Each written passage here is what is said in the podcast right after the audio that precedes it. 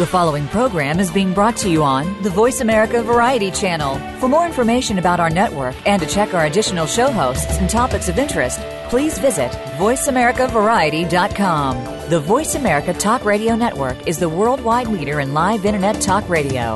Visit VoiceAmerica.com. The views and ideas expressed on the following program are strictly those of the host or guests and do not necessarily reflect the views and ideas held by the Voice America Talk Radio Network, its staff, and management.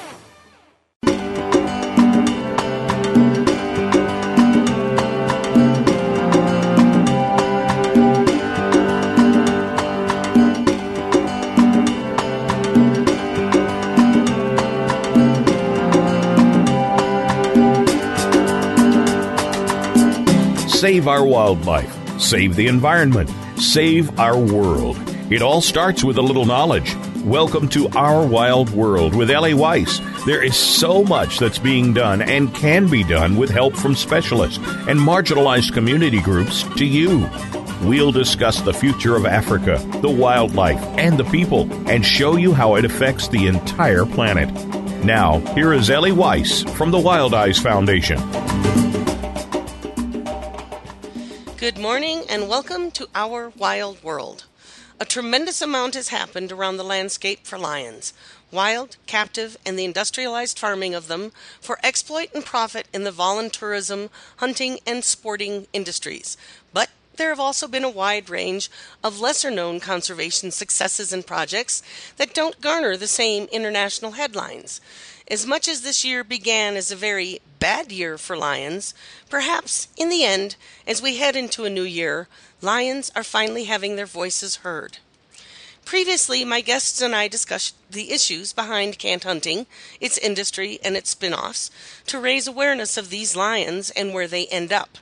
Between the dedication, commitment, and critical awareness raising campaigns over the past two decades, and the global eye brought on by the death of one captivating lion in Zimbabwe, we have created change. The countries of Australia and France have legislation placed addressing the banning of import of lion trophies and body parts, and many airlines are now declining or restricting the carriage and transport of such trophies. The long, broad wave of efforts on behalf of lions at last reached a tipping point. We are at an, an historical paradigm shift, one that many of us have been working long and hard and waiting for for a very long time. Joining us today is Chris Mercer of the International Campaign Against Canned Hunting and the founder of the Karoo Wildlife Center. Returning guests on this program provides the foundation of continuity that lies behind the headlines of particular events and incidents. Conservation is an ongoing and long term process, rarely of which we get to see the immediate return on our investment, and of which failure and success is based upon what people do. So, I welcome back Chris, not only to find out the effect and impact the shift in landscape around canned lions has had for his long term campaign, but to learn what other projects he and his colleagues are working on now to ensure wildlife has a place and space to remain a vital part of our wild world. Welcome back, Chris. Hi, Ellie. Thanks for having me back. It's a pleasure. It's always wonderful to talk to you. We've been chatting for a little bit before we started uh, today's program. So let's start. Um, let's begin with a catch up since our last conversation, which was last April, I believe, on what the consequences, ramifications, or fallout has been since. Uh, well, PHASA, the Professional Hunters of South Africa, and the film Blood Lions taking the world by storm. And then I guess as a result, PHASA has taken a different stance on canned lions, or as the Dallas Safari Club and Safari Club International call them, estate lions. And we've talked about this a bit on this program through a series of guests, of which you were the first. So tell us what this means in terms of your long term project and the campaign against can hunting? Well, the statement by PHASA, um, that's P H A S A, that's an acronym for the Professional Hunters Association of South Africa, was really a response to the public disgust, uh, which was uh, caused by uh, the movie Blood Lions. Now, uh, let's go back to the beginning. Uh, about two years ago, I suppose it would be, uh, we received a phone call from Pippa Hankinson. And she told us that she was she had the idea to uh, have um, to make a movie, a full length documentary, uh, raising awareness about the canned hunting industry, and um, she wanted to discuss it with us. So she was in Cape Town at the time, and we were in George, about 500 kilometers away. So we arranged to meet at a pretty little place called Swellendam, which was just about exactly halfway between us in the mountains uh, along the garden route. So we each drove our respective distances and met and spent the morning talking.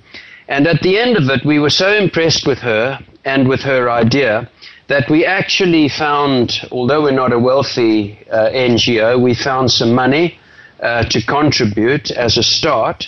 But more importantly, we put her in touch with contacts that we had built up over the years. Um, we've been doing this for 16 years and we have a considerable reach in the animal welfare community. And we put them in touch with funders who actually provided substantial funding uh, to get the movie made. Um, it took longer, of course, than any of us expected, but eventually, when Blood Lions was completed, uh, it was uh, an excellent professional job, uh, as one would expect uh, when uh, all the uh, people involved were professionals right down to the cameraman, Nick Chevalier.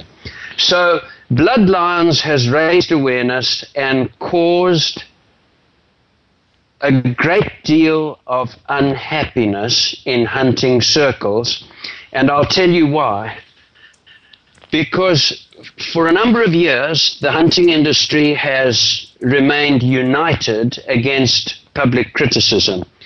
The so called ethical hunters have united with the canned hunters in order to tell government that uh, it need not worry about uh, public uh, public emotions uh, because these were confined uh, to a handful of animal rightists.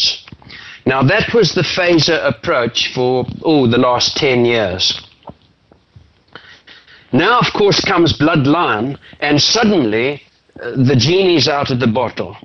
And uh, FASA has to recognize that public disgust at canned lion hunting is not restricted to a handful of animal rightists, but on the contrary, is the uh, popular uh, opinion in society. In fact, you could say it's mainstream opinion in people in South Africa and throughout the world, certainly the developed world.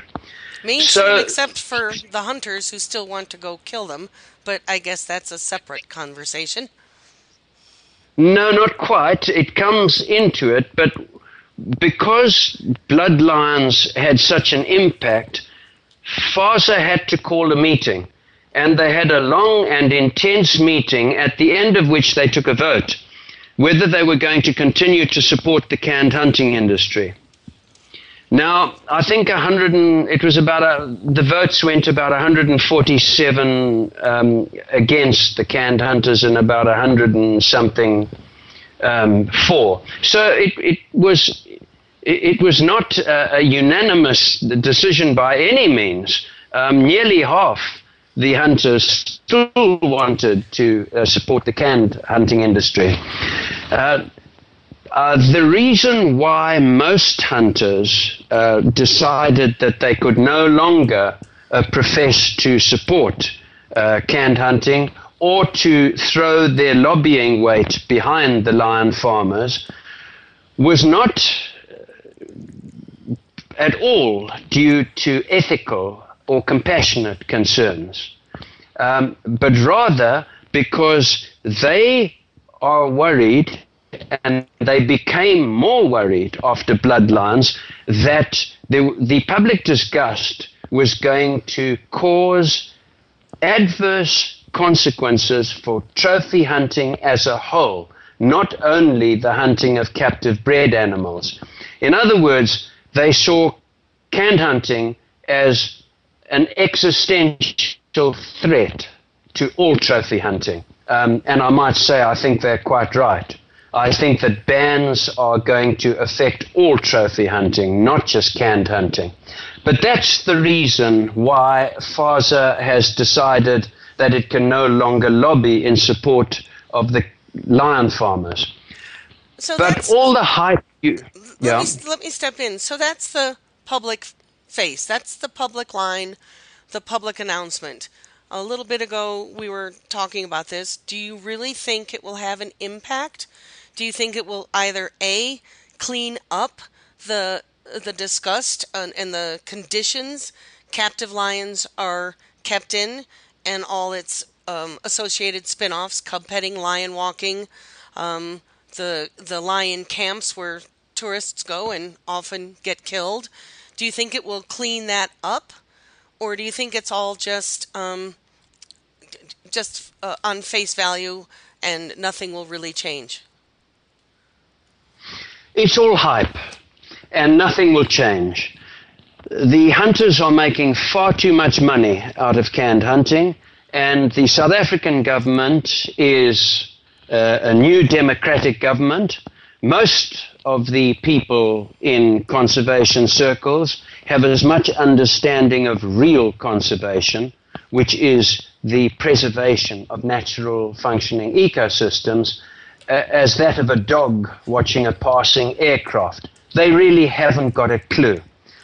Now, because conservation has been captured by the hunting industry, uh, the government will continue to support hunting.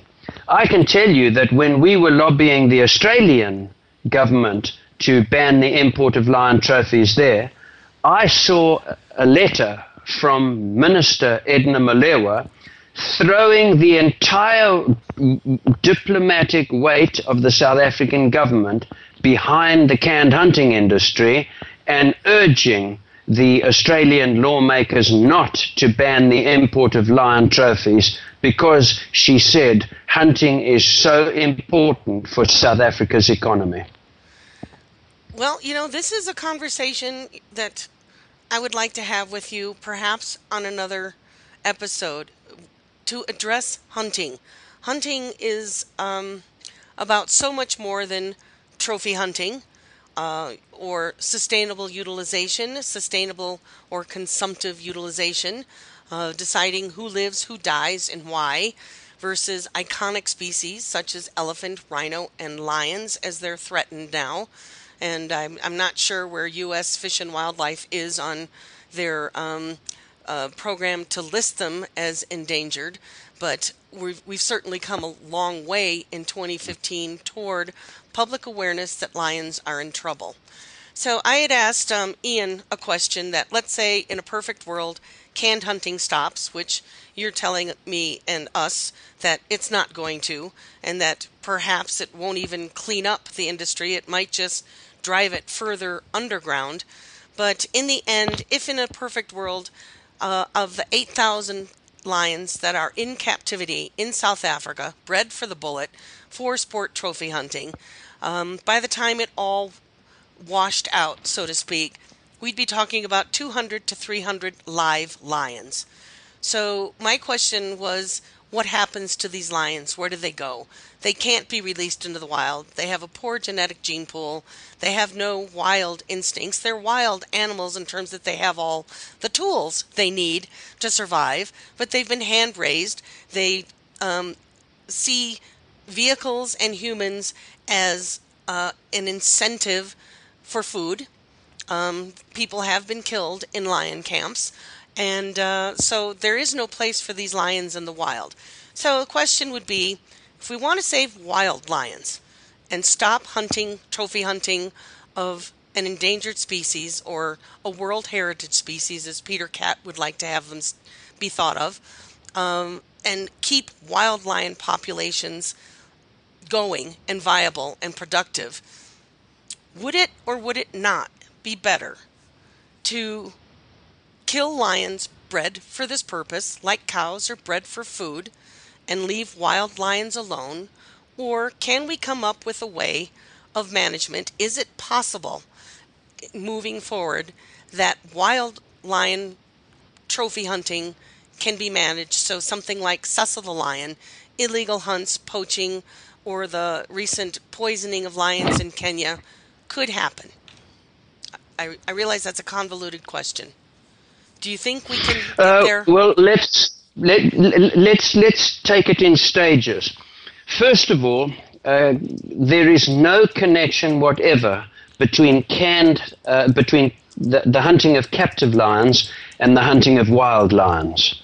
Uh, the two are totally distinct. They appeal to different markets, and the uh, controls on the hunting of wild lions, especially in South Africa, are such that only about seven or eight really wild lions are hunted every year out of the more than a thousand that are killed. So as you can see, it's a negligible number.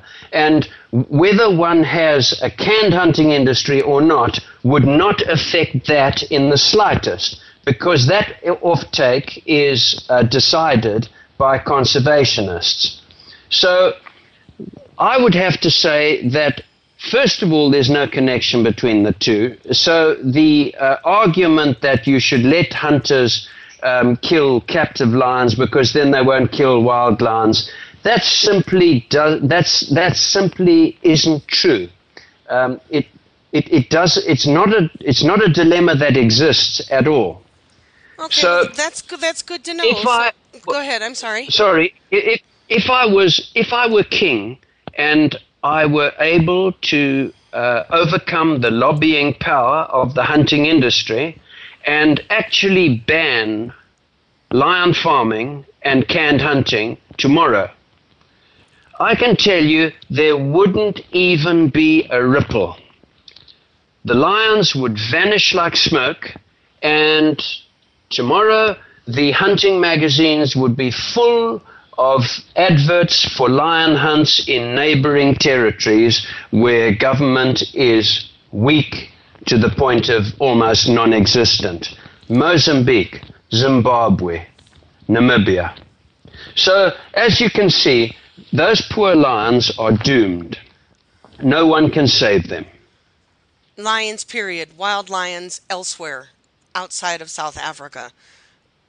So that's are, a different are, are you saying story. lions, period, are doomed? That we're no, looking at uh, ghost, ghost uh, populations?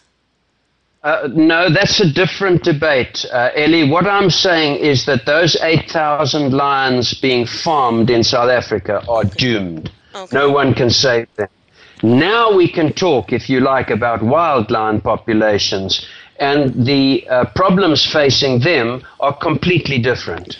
Well, let's do that. Right now, we're going to step away for a quick little break. So stick with us because we're going to move on. And uh, with my guest, Chris Mercer, and this is Our Wild World. We'll be right back.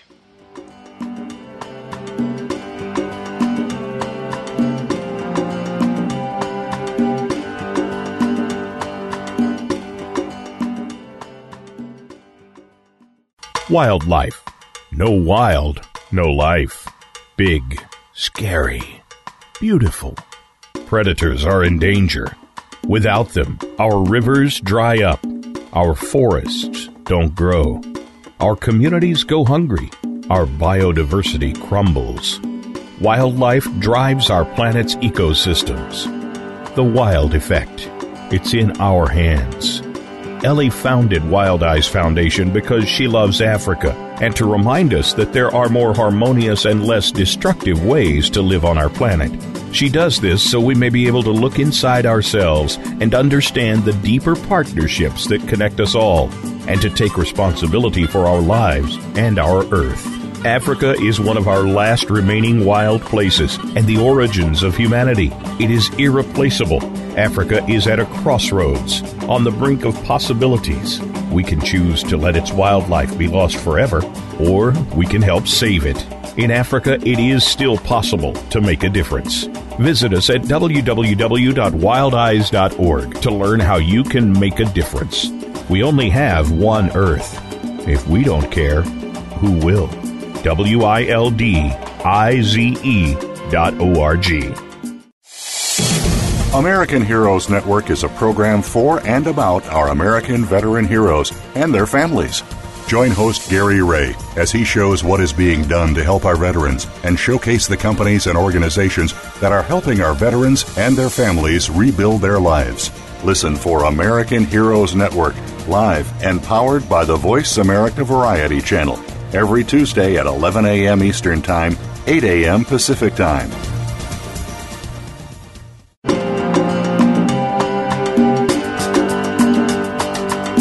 You're listening to Ellie Weiss and Our Wild World. We want to hear from you. Call into the program at 1 866 472 5788.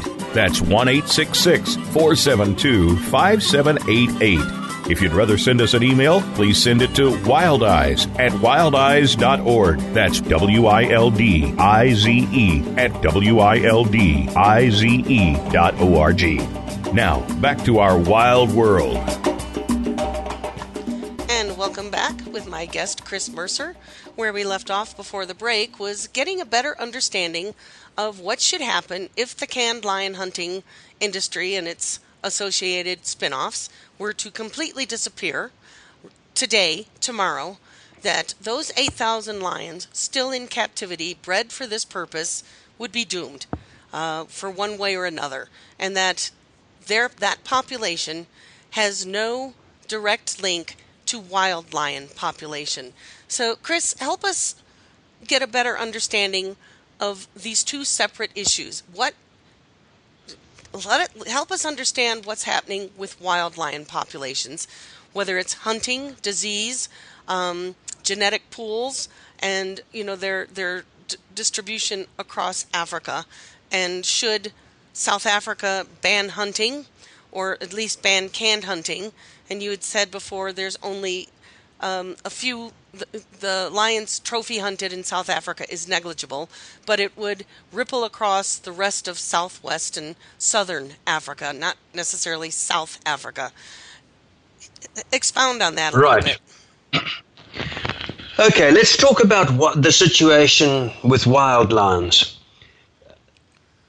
Let's take two completely different countries. Uh, they're both rangeland states. They both offer lion hunting to uh, mainly American, but uh, also uh, European and other uh, hunters.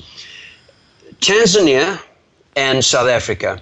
Now, in South Africa, there are no really wild lions. I mean, even the uh, wild bred lions in the large nature reserves, many of them are wearing radio collars and so on. So they are actively managed, but they're not captive bred.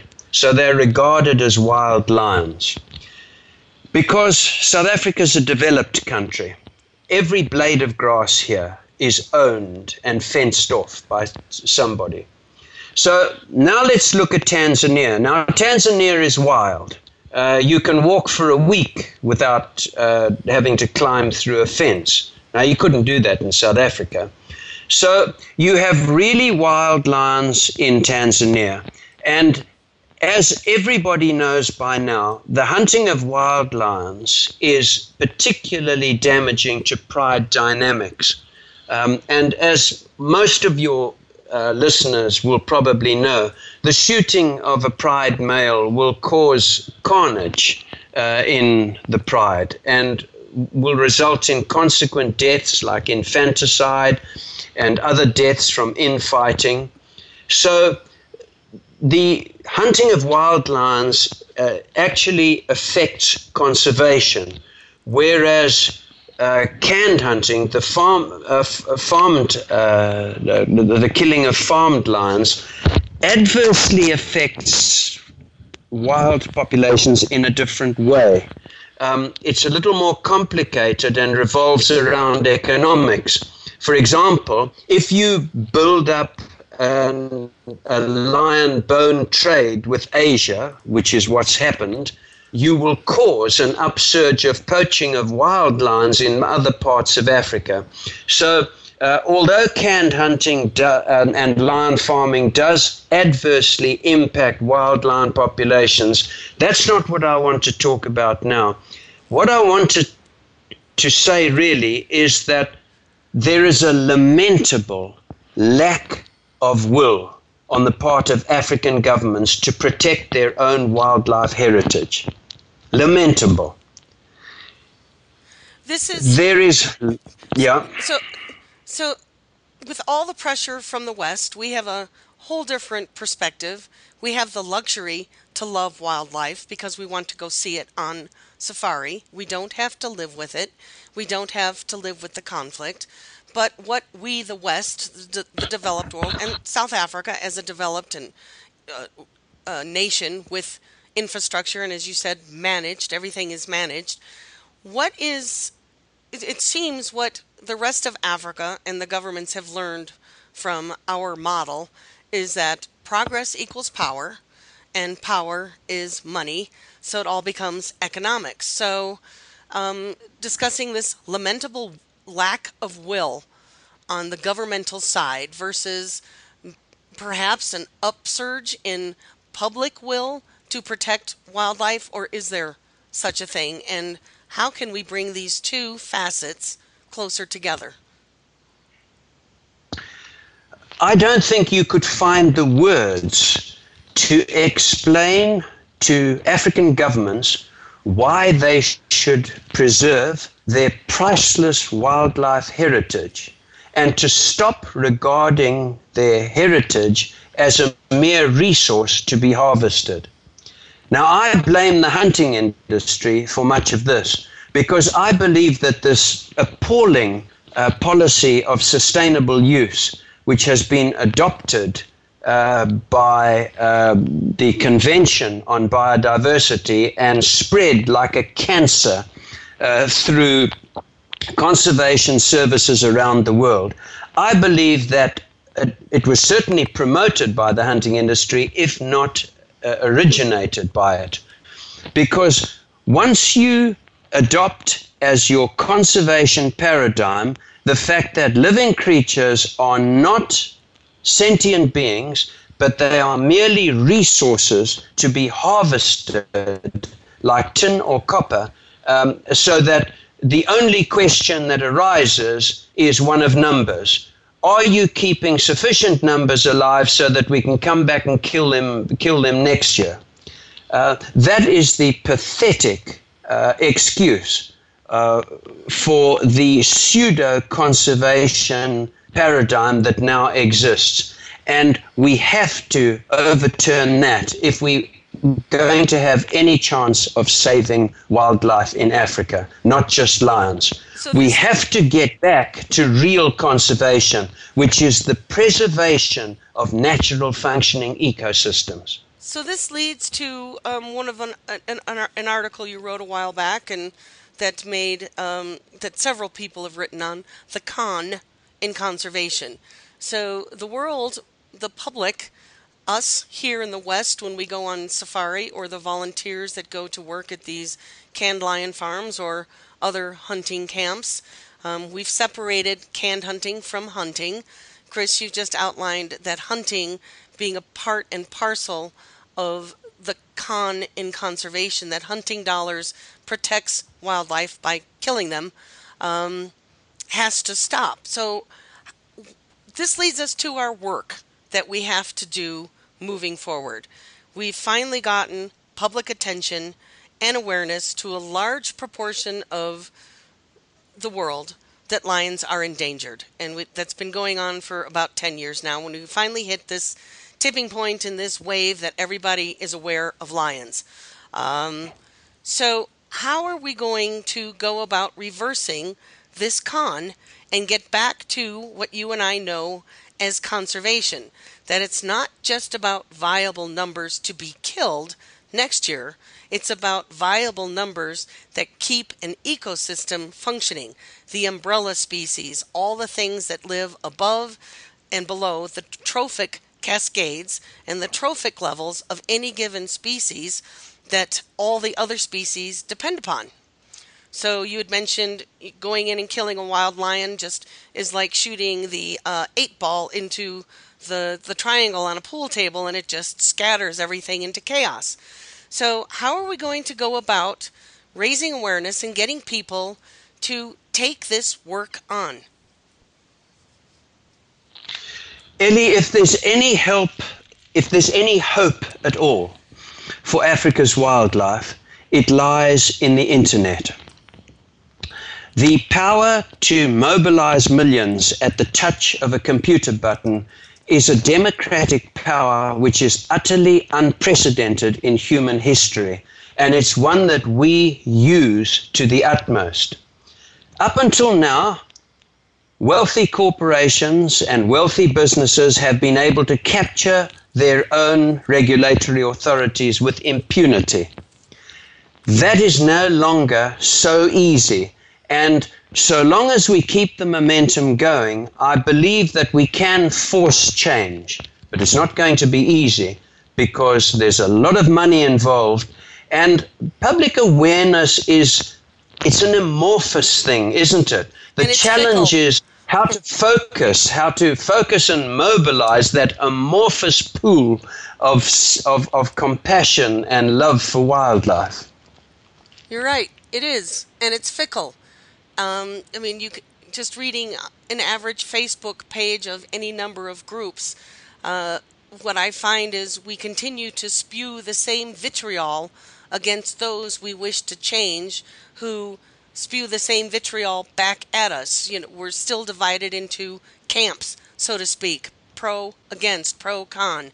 So what we need and I think what you're doing, and this is going to be a great way to segue into what you're doing now, um, A, keep the pressure up on the canned lion industry. And for our listeners, please visit cannedlion.org. And that's uh, uh, the international campaign for against canned hunting, C A C H. Look it up, do some work. As Chris just said, the power of us out here is immense. And if we galvanize us, then we can make a difference because in the end, governments do eventually have to come around, unless it's a dictatorship, uh, to please their public or they won't get voted in. So, Chris, uh, we've got a few minutes left in this section. Um, this leads into uh, the and you brought it up br- briefly. Africa is not a is, is not a country; it is a continent filled with a multitude of countries, with a diverse range of people, a diverse range of languages, ethics, tribes, cultures, and landscapes. And usually in the West, we have a stylized version. Here in the U.S., it's we see the Maasai in his shuka and his sticks and his cattle. In uh, Europe, it's usually Southwest Africa, Namibia, Botswana, Zimbabwe, South Africa, and they're very different landscapes. Um, so, what you and your partner, Bev, have done um, for the past 20 years is wildlife rehabilitation. Previously, you had a wildlife rehab center in the Kalahari, and now you have a wildlife uh, center in the Karoo. Help us understand just within this portion of South Africa, the southern tip of this humongous continent, the variety of landscapes and challenges that you face in conserving and doing conservation, real conservation. Okay, Ellie. Now, uh, I think it was the late, great Cleveland Amory who um, founded the Fund for Animals and then discovered that all the animals that he was rescuing needed somewhere to go. So I think he established the Black Beauty Ranch. And I have a feeling after his death that all that was taken into the Humane Society. Um, I may be wrong, but uh, that's the sort of thing that we're doing here. Uh, we feel that uh, it's not enough just to pursue animal advocacy. I think animal advocacy is absolutely critical, and that uh, one should not take the foot off the pedal for one second on that. But I also think that you have a lot more credibility if you are actually seen to be uh, putting your money where your mouth is and actually working hands on with orphaned and injured wildlife. And uh, that's why um, we've gone back to the wild. Um, I will be 70 in my next birthday, but I reckon I've got a few years left to save some animals before I turn my toes up and my body reaches room temperature. so um, I, I, do want to put a, a, a, mention in here of your previous book about the um, Kalahari Rehab Center. Uh, Chris made innovative use of the internet in his book, Kalahari Dream. It's available in print, but I really suggest that you get the e version because there is so much more attached and involved in the e version of Kalahari Dream. It takes it makes use of, as Chris said, this powerful tool, the internet. So rather than just imagining the scenery and the, the descriptive tone of what Chris and Bev are writing about, uh, you get to see what they're talking about. So, A, if you're looking for a Christmas present or a holiday present or a birthday present, per- purchase Kalahari Dream, the e version, which Chris told me has uh, was the re- oops, wait a minute, where the recipient of was reviewed by the prestigious uh, New York what book review. So that the, is, the New York Journal of Books. So that's that's pretty big, people. That's that's like the highest you can get. So definitely take a look at that. And the purchase, I believe, goes toward helping part of the purchase, especially if you go through iGive or Amazon Smile. Part of your online shopping through these entities goes towards conservation, and you can choose your charity. So choose Canned Lion or choose Wild Eyes Foundation. I have to get that in there, and you know, go back and forth to your favorite charities through your online shopping and give a little without having to give any more. So, but now you were in the Kalahari, which is the northern area of South Africa, and now you're down in the Karoo. Tell us just a little bit about the Karoo. We've got a couple minutes here to break, and then we're going to get into what you're doing now. Well, the Karoo um, is split into two. There is the Klein Karoo, which is where we are, which is semi arid and closer to the uh, south coast the southern coastline of Africa. And it is separated uh, from the main Karoo, which is very arid, rather like the Kalahari. Um, and that is the separation is the Swartberg Mountains. So our rehab center looks across the valley to the Swartberg Mountains, and there's this amphitheater effect. The mountains sort of tower above us. It's very beautiful. Um, actually, it's so beautiful that when you go out in the mornings, you look around and you just feel it's so good to be alive. That's wonderful. I wish I could look out my window and see that every morning. I, I see a beautiful place, but it doesn't get uh, wildlife like you get. So, um, when you say arid, let's describe, and so people understand, we're talking about places like Death Valley we're talking about places like the Sahara and uh, the Kalahari, which is an, an, immense desert, the Namib Desert, and now the Karoo. I love that name. What? Where does that name come from? Uh, I think it's probably a Bushman name originally, uh, although I stand to be corrected. Uh, but this is one of the hottest parts of the world, and yet an astonishing variety of uh, small shrubs grow here.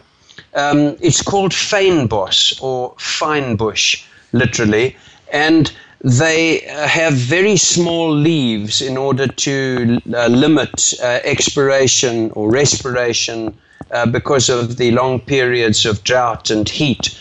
Uh, this is one of the hottest parts of the world. In fact, I believe about three weeks ago, we had temperatures in our area um, above 46 degrees uh, Celsius. Um, I think you mentioned over 115 degrees Fahrenheit, which made it uh, the hottest place on Earth to uh, ever record such a temperature in the month of October.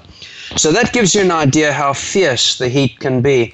And yet it's astonishing uh, how the um, the hills and, and valleys are actually covered with vegetation. Um, it's this fynbos vegetation, very hardy plants. And when the rain does come, which it does come from time to time, the spring flowers are absolutely magnificent. These horrid little stunted bushes suddenly spring to life and produce the most brilliant uh, show of flowers that you can imagine. I wish I could send you photographs of them. Well, you you certainly can, and also, even though it's a, a slightly different area south of the Kalahari, if people once again return to the ebook Kalahari Dream, you will get an idea because it's interactive with YouTube videos of these areas. So, in terms of aridness and the type of landscape Chris is talking about, you can get an idea of what is there. But we're talking further south, and it's getting hotter. But at this particular moment, we need to step away and take a break. So, stick with us. we will be right back with Chris and what he's doing now in the Karoo.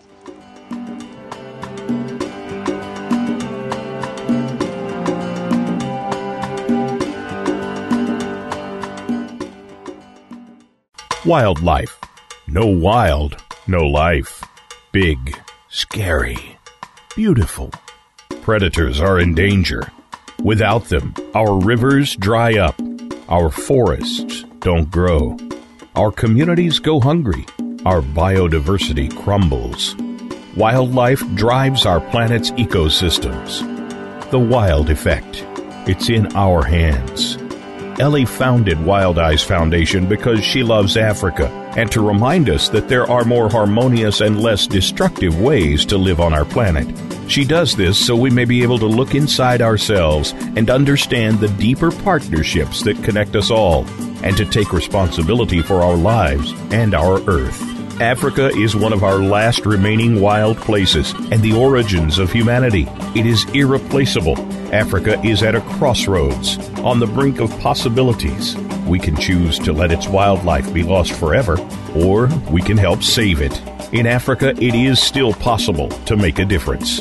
Visit us at www.wildeyes.org to learn how you can make a difference. We only have one Earth. If we don't care, who will? W I L D I Z E dot O R G.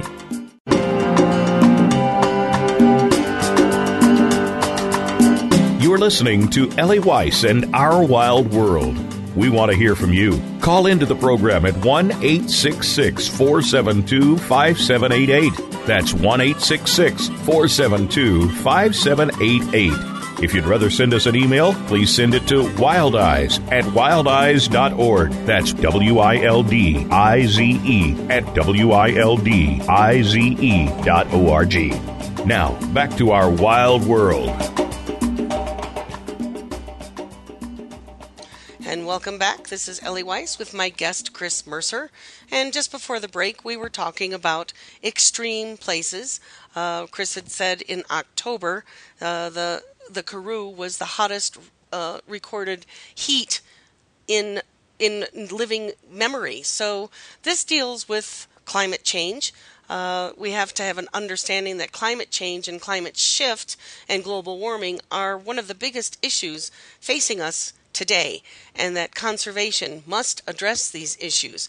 But to bring that down to a tangible, hands on understanding of what that means, Chris uh, can tell us about the newest project that he's working on, the Karoo Wildlife Rehab Center or Karoo Wildlife Center. You can find it on Facebook and you can also find it on their website, cannedlion.org. So, Chris, this must feel a little bit like starting all over again from the Kalahari Rehab Center, which is written about in your ebook, Kalahari Dream.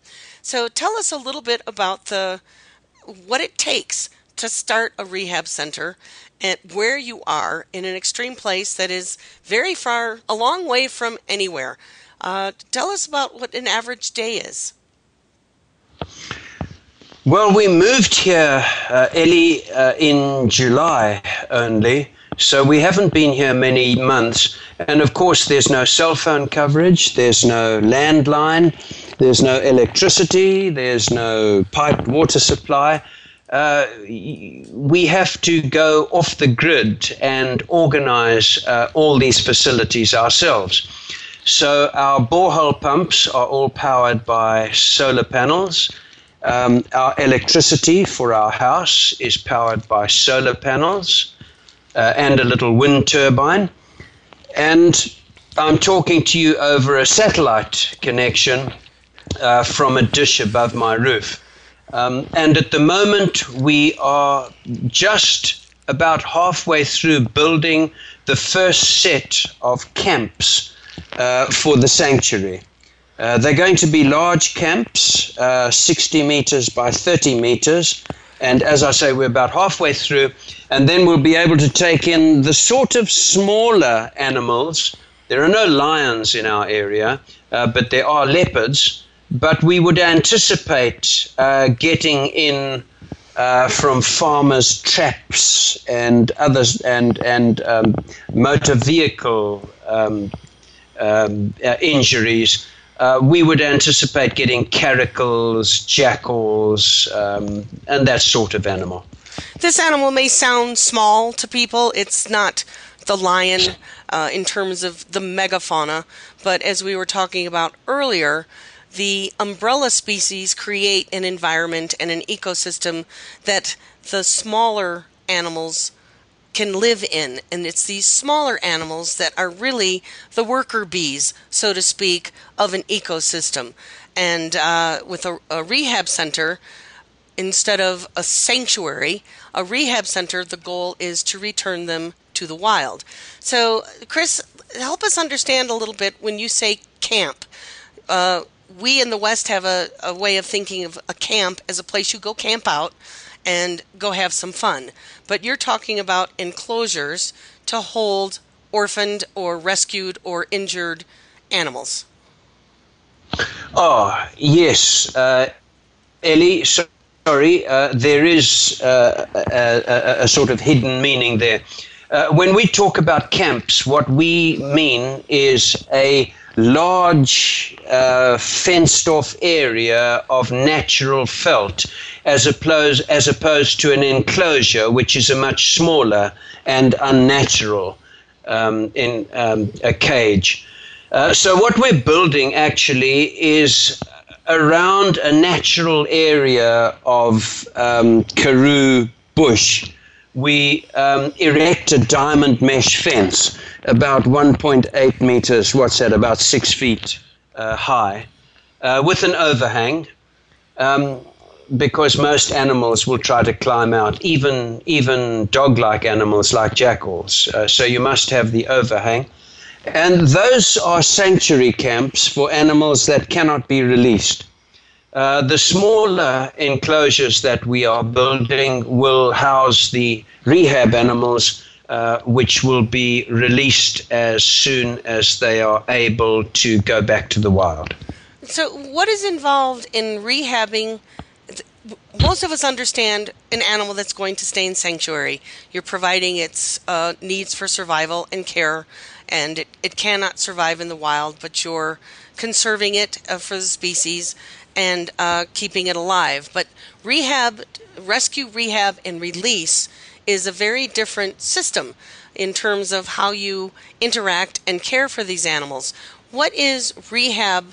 What makes up rehab that these animals don't become uh, human habituated for their needs so that they can be released? Tell us a little bit how that works. Well, we fill the gap between the vet and release. Now, you can imagine um, a vulture, for example, um, perhaps gets poisoned, and some kind person takes it into the vet.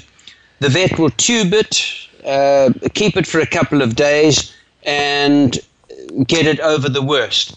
Now, what does he do with it? Uh, that that bird needs to be put into a rehab situation where it has a larger uh, area than just a tiny little cage, and where it can recover its strength. And then, when it is well enough, um, it can go back to the wild.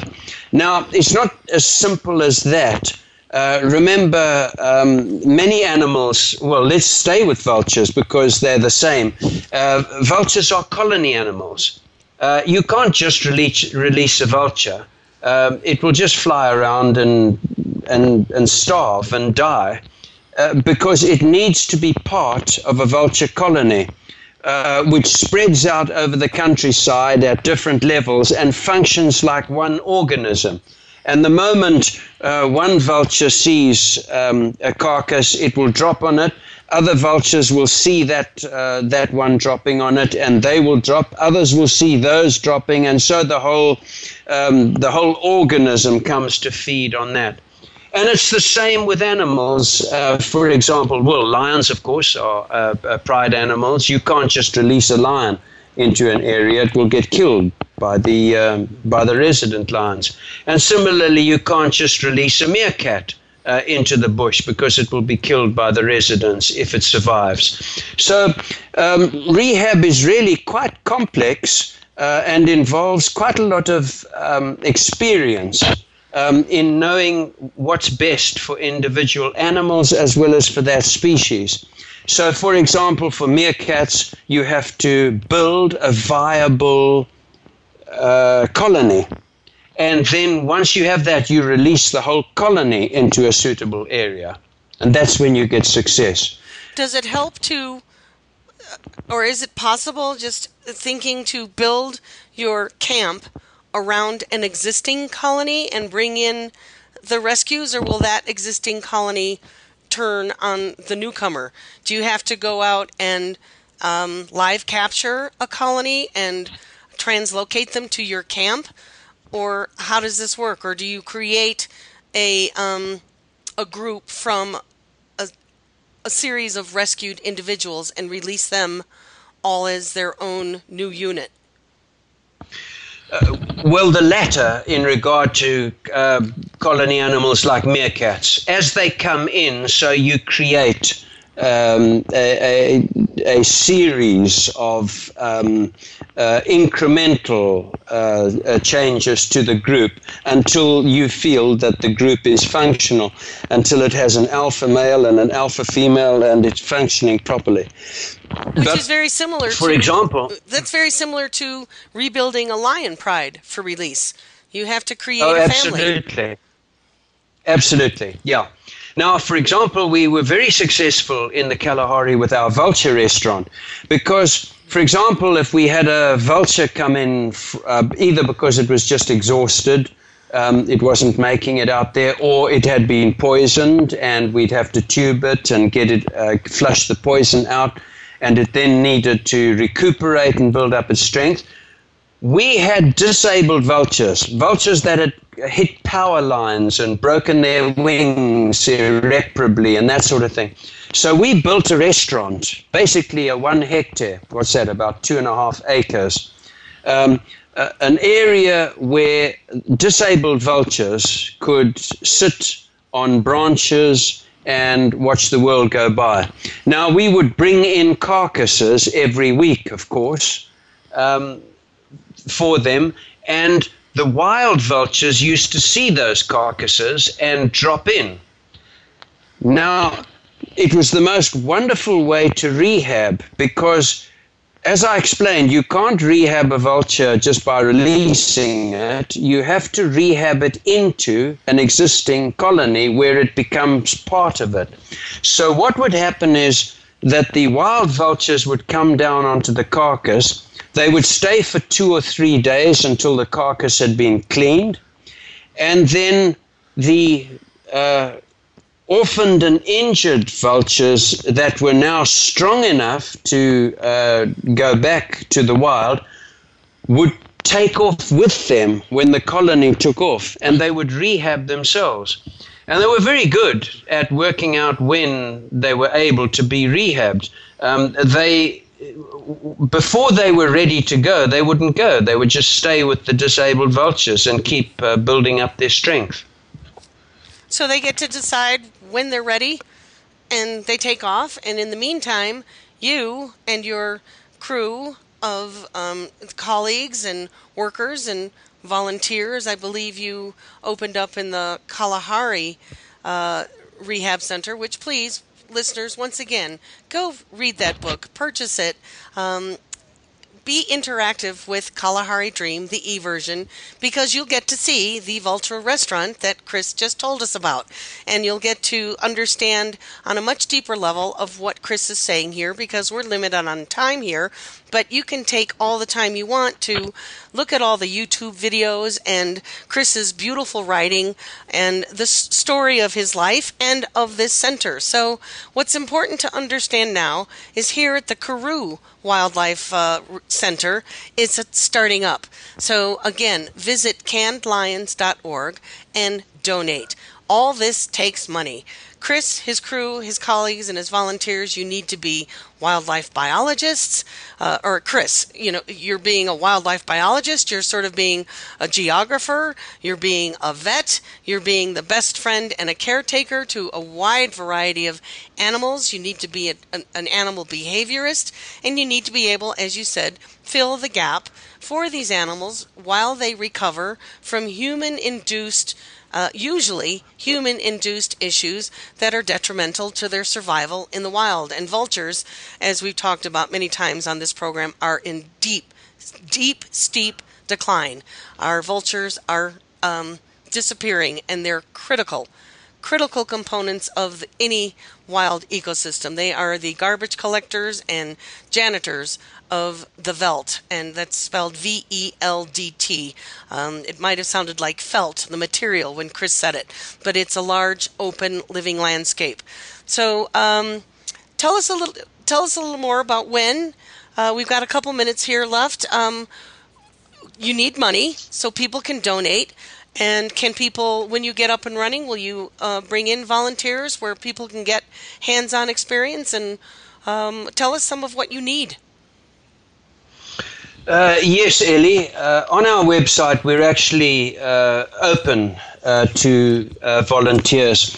Uh, but of course, we don't have any animals yet because we're still building the infrastructure. And so I guess that the volunteers will find us a more attractive venue once we have animals to look after. Well, some volunteers will that want to interact with animals, but as you and I both know, the whole thing about wildlife is we don't interact with them. But there are those places, these stopgap measures, where people can have hands on experiences with wildlife to the whole point of releasing it and letting it go, not keeping it as a pet. So please donate uh, to Canned Lion, which is the ongoing campaign against canned hunting, and the Karoo Wildlife Center. They need help, they need it now. So, this is a great way to give and to know that you are contributing to keeping our wild world going. Um, unfortunately, Chris, we're out of time today. This has been a fabulous conversation, and uh, your wish list, you know, I would say go for our our listeners to go visit the website and see what's needed. And if you're a carpenter and you want to spend some time in an extreme landscape and get some great experience of what it's like to live off the grid, truly off the grid, then go visit the Chris and the Kalahari Rehab Center or Wildlife Center. I'm sorry. Check it out on Facebook and check it out on their website. Uh, Chris, do you have any final words for our listeners today? Uh, I would like to just remind people that they should not uh, accept uncritically uh, hunting propaganda that says that hunting is a tool of conservation. Uh, I would prefer that they realize that hunting is to conservation what pornography is to art. And as far as the as the Karoo Wildlife Centre is concerned, we would welcome volunteers uh, who are prepared to work for the animals, even though we don't have any yet, so they wouldn't be able to work with the animals. But they would still see animals out there. Not necessarily at the rehab center, but you're out there and you will see wildlife and extreme, unique wildlife that is, for millennia, been um, geared to grow and live in these extreme landscapes where it's very difficult for people to survive. So, thank you, Chris. I appreciate that comment on the um, propaganda of hunting and conservation. I would love to talk to you more about that, and we'll be talking more about that on this program. But today, we're out of time. So, thank you, Chris. It's a pleasure. Thanks for having me. Absolutely, and I hope we get to speak again. And in the meantime, this is Our Wild World, and thank you for listening. Thank you again for joining us this week. Be sure to tune in next Monday at 11 a.m. Eastern Time, 8 a.m. Pacific Time for another edition of Our Wild World with your host, Ellie Weiss, on the Voice America Variety Channel. Think about living with wildlife during the coming week and what you can do right now.